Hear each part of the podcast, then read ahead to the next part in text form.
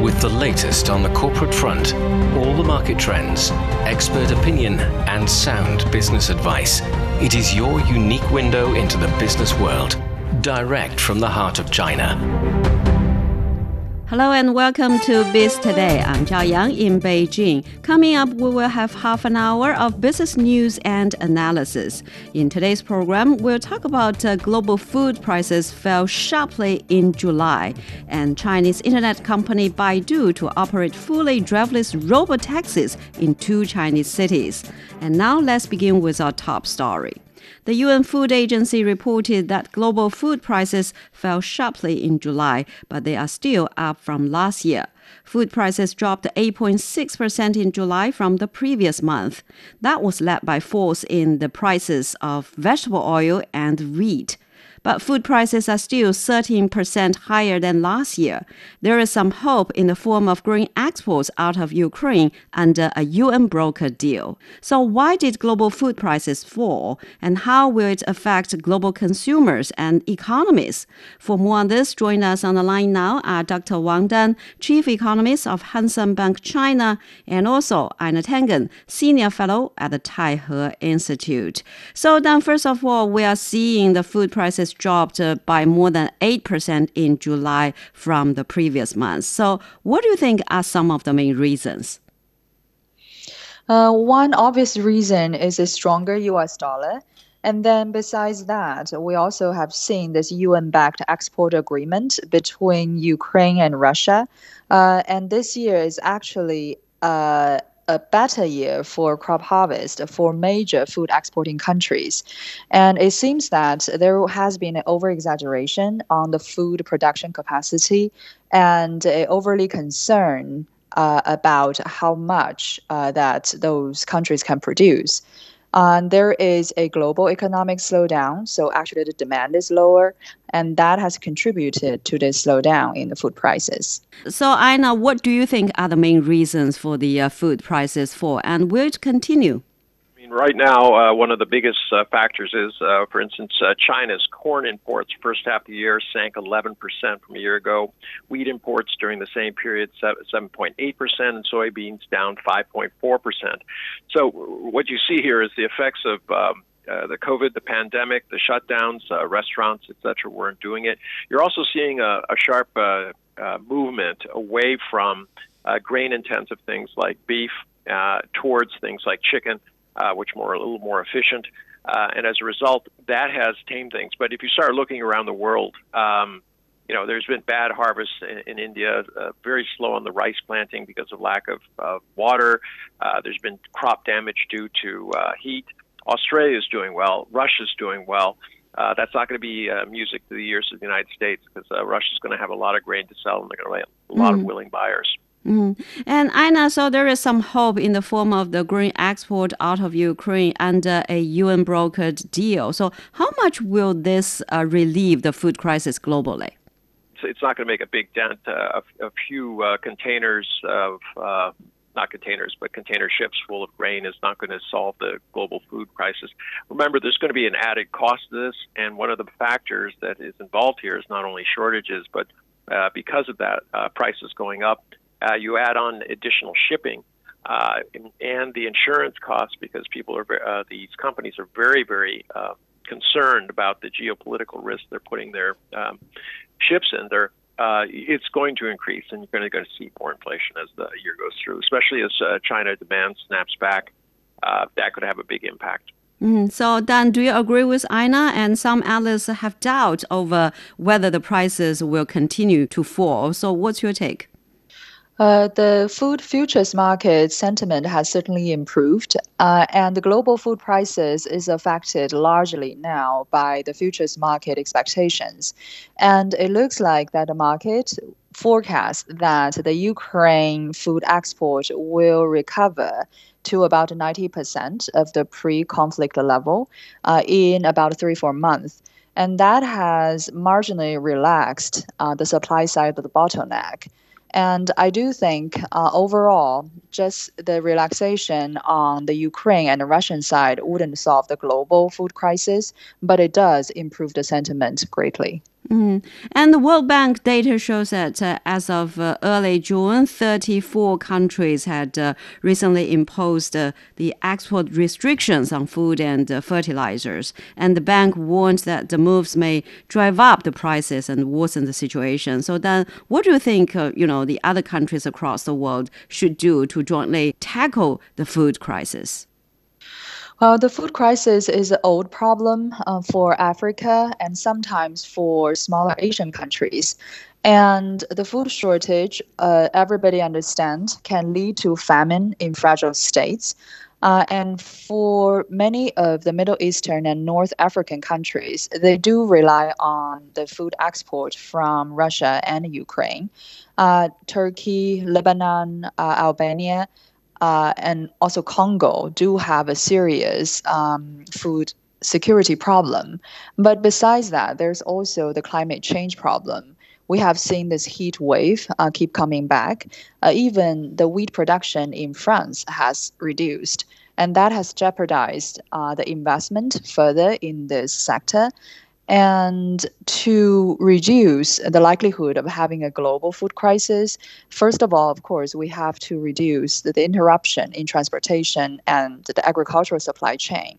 And that involves a lot of coordination between developed nations and developing nations. But more importantly, in the long term, there has to be a better strategy to cope with the climate change. Mm. And Einar, so Dan mentioned the supply chain issue. Uh, actually, a recent report I read shows that uh, the transportation is a problem. So it seems that uh, it is not lack of food that is the problem, but maybe we are not doing a good job of getting the food from point A to point B in an efficient way. So is it primarily a crop harvest or size issue or a distribution issue?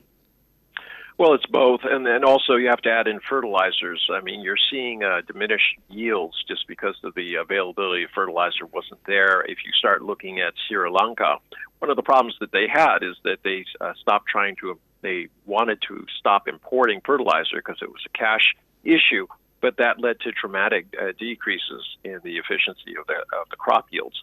So yeah, it's there. But in terms of logistics, absolutely. Uh, the problem with what's going on in Europe is um, transportation used to be by trains, etc. Now it has to basically go through uh, ports.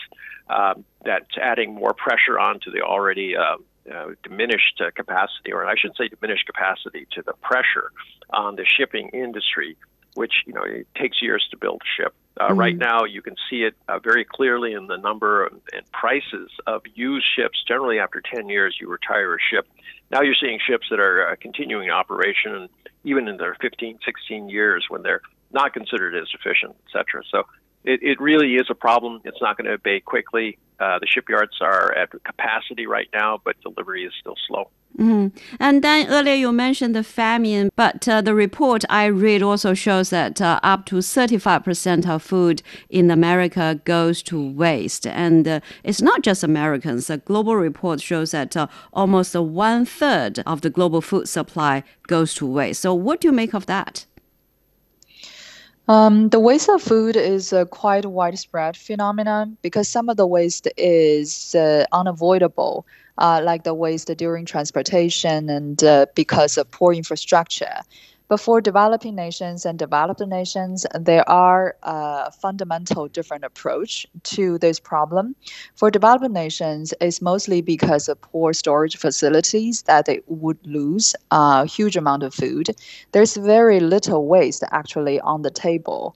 Uh, there's also the poor packaging problem that could have the food leak along the way of the transportation. And the usual solution is to include uh, is to increase local investment in infrastructure, uh, in raising the consumer awareness, and also to improve the cold chain for transporting fragile food. And for developed nations, they usually have a different attitudes towards their food. People rarely eat leftovers, so they throw away a lot in restaurants and at home. Uh, there's a quality standard as well. So with 10 different uh, apples, for example, if some of them are of a weird shape or different size, uh, they can be thrown away because it's a very standardized process. And some of the developed nations in Europe uh, would try to educate consumers to uh, be more aware about food waste problem and they want to improve the purchase and consumption planning among consumers. Um, but such a movement is relatively lagging in um, the US and Britain. And after the food prices, I would also like to talk about the energy issue. Actually, recently, the uh, Goldman Sachs said the case for higher oil prices was still strong despite a recent retreat led by the factors like the global recession concerns. So, Einar, what are your thoughts on this? Well, I, I don't necessarily agree with them. I don't think the issue is oil. I think it is gas. Uh, oil is fungible. You can ship it by pipeline, it, it, but it doesn't need to be compressed, and it doesn't need to be shipped on special ships other than, you know, obviously containers. Um, there has been some change in supply lines, et cetera, but that can be addressed. You're still going to see some uh, additional costs in terms of transportation, but gas is another thing entirely. And you know, you, the question is total energy. If you don't have the gas, you have to figure out how you're going to uh, fill that gap. Uh, Europe is talking about you know keeping their nuclear plants in line, going towards more coal, uh, trying to substitute oil. But a gas fact, uh, a gas facility runs on gas, uh, natural gas, and you can't put oil into it. It's it's not that way. So you you're losing that capacity there. So I'm less concerned about oil than I am about gas. Mm-hmm. So then, what are you concerned about? Uh, what I'm concerned is uh, on the conflict in uh, Ukraine.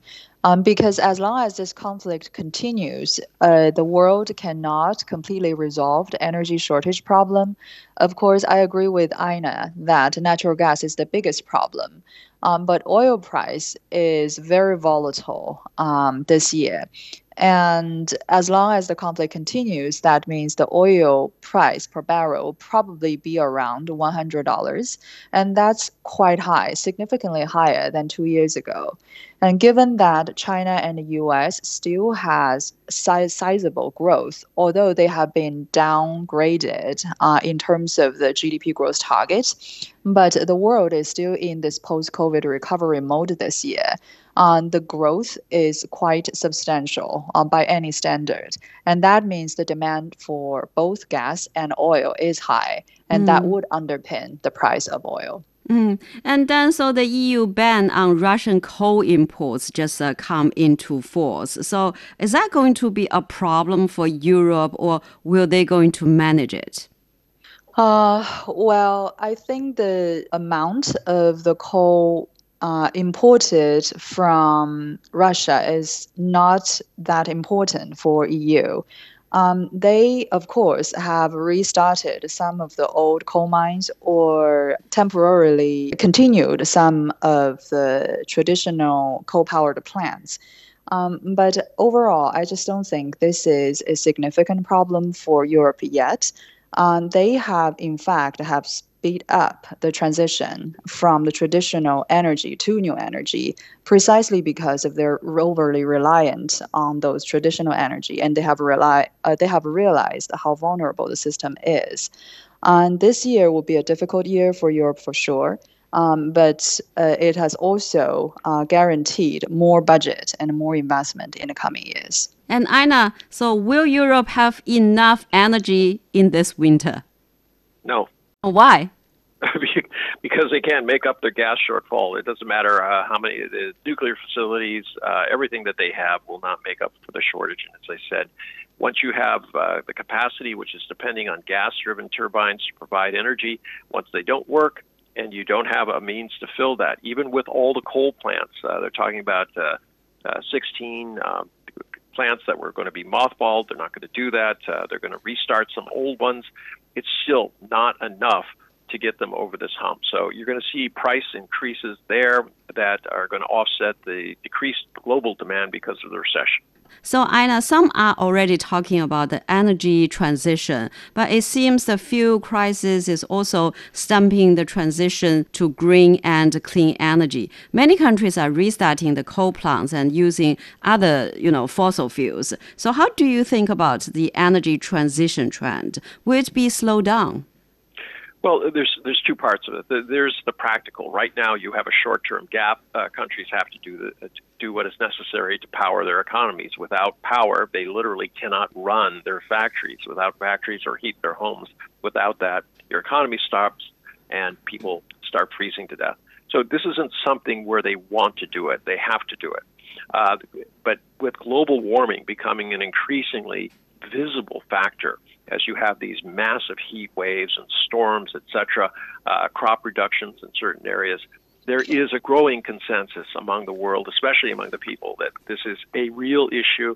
Uh, so, as a result, after this uh, and after the recession, you're going to start to see probably a, a much higher level. Mm. So, then how do you look at the energy transition trend? Um, the energy transition in the long term is unavoidable um, because the world uh, needs a new industrial structure that is less polluting, and they need to. We need to reverse the climate change trend. Uh, it has been quite dangerous to observe so many extreme uh, weather conditions in different parts of the world. Um, but now there is a strong trade off, of course, between energy security and energy transition. Uh, we have seen even the uh, pioneer countries in Europe have slowed down their energy transition pace. And for large economies, especially the exporting economies like China and Germany, their exports will eventually suffer uh, if the energy transition doesn't keep up with its original schedule. Um, but the good news in this whole um, in this whole mess is that uh, every country now is more aware of what climate change can do to their agriculture, to their industry, and even to uh, the, uh, the services they're targeting uh, for those industry. So there is a strong policy support in terms of money uh, and also in terms of uh, different measures and regulation. And that is good news for the future of the world. Mm. Well, we're speaking with Wang Dan, Chief Economist of Hang Seng Bank China, and also Einar Tangen, Senior Fellow at the Taihe Institute. And after a short break, we'll take a look at self driving technology. Stay with us.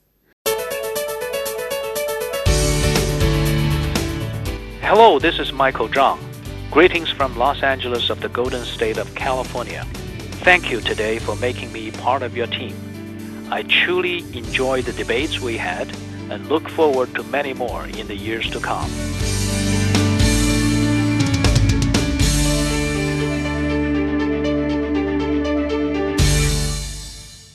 You are listening to Biz Today. I'm Zhao Yang in Beijing. Baidu has secured permits to offer a fully driverless robo taxi service in two Chinese cities. Business insiders say it means the company is leading the race to launch the autonomous cars in the country. Baidu said when it launches in Wuhan and Chongqing, it will be the first time an autonomous vehicle company is able to offer a fully driverless ride hailing services in China. So Einar Baidu will offer rides in Wuhan and Chongqing without a human operator. So how big of a milestone is this for the autonomous driving technology and the uh, commercialization of it? Well, it's huge. Uh, you know, this is following what, uh, what happened on August 1st in, in terms of Shenzhen. Obviously, the government is very concerned about rolling this out in multiple cities.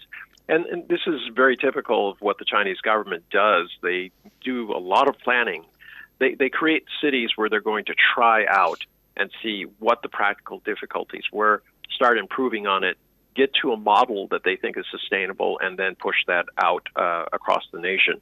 Uh, this has profound economic uh, you know, effects.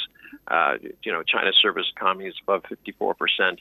Uh, transportation is a large part of that. If you start thinking about the number of taxi drivers, the number of DiDi drivers, the number of bus drivers, even trains, perhaps even airplanes, um, you know, trucks, uh, and you, know where are those people going to go? How do you create an economy that, uh, accommodates them? Now, overall, prices will drop because uh, you know deliveries and everything like that. Once it's um, you know basically uh, driverless, it's twenty four seven, um, and it's a lot easier to do. Uh, you know, a lot less costly. That gets reflected back to the consumer. Uh, it also increases potentially profits for um, uh, the manufacturers. So these these are big changes, and China is uh, at the very front edge of the spear in terms of doing this. And based on past experience, uh, they should be able to work this out within a few years. Mm. And then, so what's your quick response? Just imagine a fully driverless ride hailing service. How will this change people's lives or the way of commute? Uh, uh, this could certainly bring new technology demand and change the customer experience within the vehicle. And some of the industries will experience revolutionary changes like logistics because we no longer need drivers for those long haul trucks. And many of the workers can be released from those repetitive work and do more productive things uh, like uh, e commerce, even if they have lower skills and there can also be new infrastructure demand, um, and that can bolster a lot of new growth uh, in countries like China. Mm. And then, so major automakers around the world, like Tesla, have already invested in the business of uh, the auto driving technology. But at what stage are we now in terms of this? Um, there are a few examples of small scale commercial adoption. Um, but actually, uh, no company uh, from any country has reached the kind of large scale commercialization. Um, this process is likely to be quite slow um, and will happen region by region. And I don't think uh, the world is ready in its regulatory framework for a large scale of adopting this kind of technology. Uh, after all, safety is still the number one concern. So, Einar, so should the government become more serious in regulating the auto driving technology? Oh, absolutely. I mean, uh, regulation follows practicality. You know, they didn't used to have speed limits when they had the Model T. Uh, it only became, they only had to have speed limits when it became clear that horses and buggies and people and bicycles were not going to mix very well unless you had some sort of regulation. So mm. that that is going to appear automatically. But I mean, there, there's a, a fundamental issue here, and it's it's not a you know it's not one or the other. It's not black and white. It's a mixture, and that mm. is a very smart car that is making decisions independently and getting you to where you want to go, or do you have a very smart uh, municipal uh, traffic control system which is directing that car that has multiple sensors and is able to do redundancy? Um, the, it seems like there's going to be a mix of those two technologies, and that uh, has a big effect on the industry. For instance, if the municipality is controlling it, instead of saying when I want to leave, I can tell the system when I want to arrive, and it can do the calculations to make sure that I'm arriving at least two to five minutes before my target date. That would have a huge effect in terms of time that is saved. It also, in terms of safety, it's actually safety. It's much safer to have self-driving cars. It's also be much quicker. Uh, you can reduce uh, cars on existing roads by 40%, which means that you're going to spend less in terms of the cars will be lighter because they don't need the kind of safety features that we're talking about. They're going to be much more efficient, use less energy. Uh, there are a lot of benefits there, but there are also costs. The insurance company, you know, casualty uh, insurance won't necessarily be there. There will be savings in terms of the property damage and people uh, not losing lives or being off work because of they've been in an accident. So this is a, a real sea change. It's new. Uh, the calculations are going to be uh, difficult to estimate at this time, but going forward, we're going to see some real benefits. Mm. And I know so some analysts even say the self-driving vehicles have become a new arena of the U.S.-China technology competition. So, what do you think about that?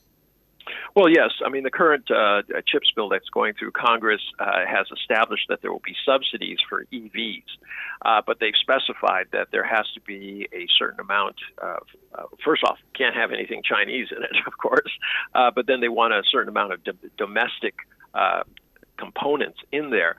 Uh, the existing supply chain doesn't support that. There is not one car company that complies with what uh, Congress is passing. So that means that if they want to get that particular piece of cheese, these rats are going to have to uh, reformulate what they do. And the, the question for business is how much is the incentive? How reliable is this incentive? So that I will make uh, big, big bets economically in terms of producing, creating new factories and supply chains within the United States. Uh, I don't know that they're going to be in a rush. It's kind of like oil. You're kind of concerned about, well, you know, when will these subsidies go away? Will people just say, no, no, we don't want that, less taxes, we're paying for this? These subsidies come from somewhere, right? So uh, it's not clear that uh, it's going to happen exactly way, the way the U.S. wants, but this is obviously another brick in this kind of tech wall that's being built between uh, the U.S. and not only China. This will affect the entire rest of the world, including possibly uh, Europe. Mm. So then, do you agree with Einar? And how do you see the future of the uh, science and technology competition around the world? Uh, I agree with Einar. Um, it's quite a frontier area uh, for technological competition, and the U.S. is trying to secure talents and uh, secure the top-notch technology by stalling China or cutting off its supply of some of the critical technology or chip uh, to Chinese companies. Uh, and now it looks like there's not only uh, the economic uh, aspect, but also the national security aspect, especially when it comes to the military application of the technology. And it looks like for the manufacturing supply chain, whoever uh, can get ahead in this technology can control not just the supply chains but also be able to set the standards. And we know that setting the standards will determine who will ultimately be the top uh, in this area in the future Mm. Well, we're speaking with Wang Dan, Chief Economist of Hang Bank China, and also Einar Tangen, Senior Fellow at the Taihe Institute. And that's all the time we have for this edition of Biz Today. I'm Zhao Yang in Beijing. Thank you so much for listening.